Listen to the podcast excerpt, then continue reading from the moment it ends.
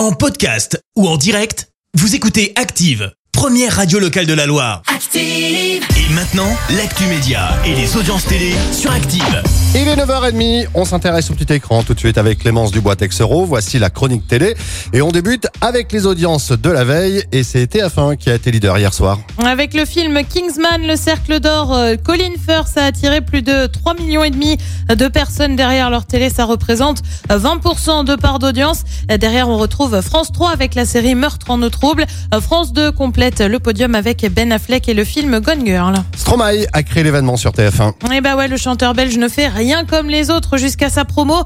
Euh, pas question hein, de faire beaucoup d'interviews. Lui, il en donne que quelques-unes. On avait eu Jimmy Fallon aux États-Unis il y a quelques semaines. Là, il a choisi le 20h de TF1 pour une interview, mais aussi un nouveau titre, L'Enfer, issu de son album Multitude qui sortira le 4 mars prochain. Et puis, ce week-end a aussi été marqué par une petite passe d'armes entre Valérie Pécresse et Léa Salamé. Ça se passe sur France 2 samedi soir. Dans On est en direct.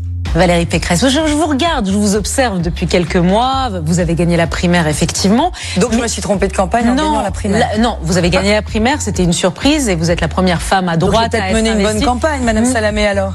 Vous avez mené une bonne campagne. Donc peut-être que j'avais fait la bonne stratégie. Et Ma question, si vous me permettez de finir mon raisonnement, je vais, je, je vais essayer de le finir.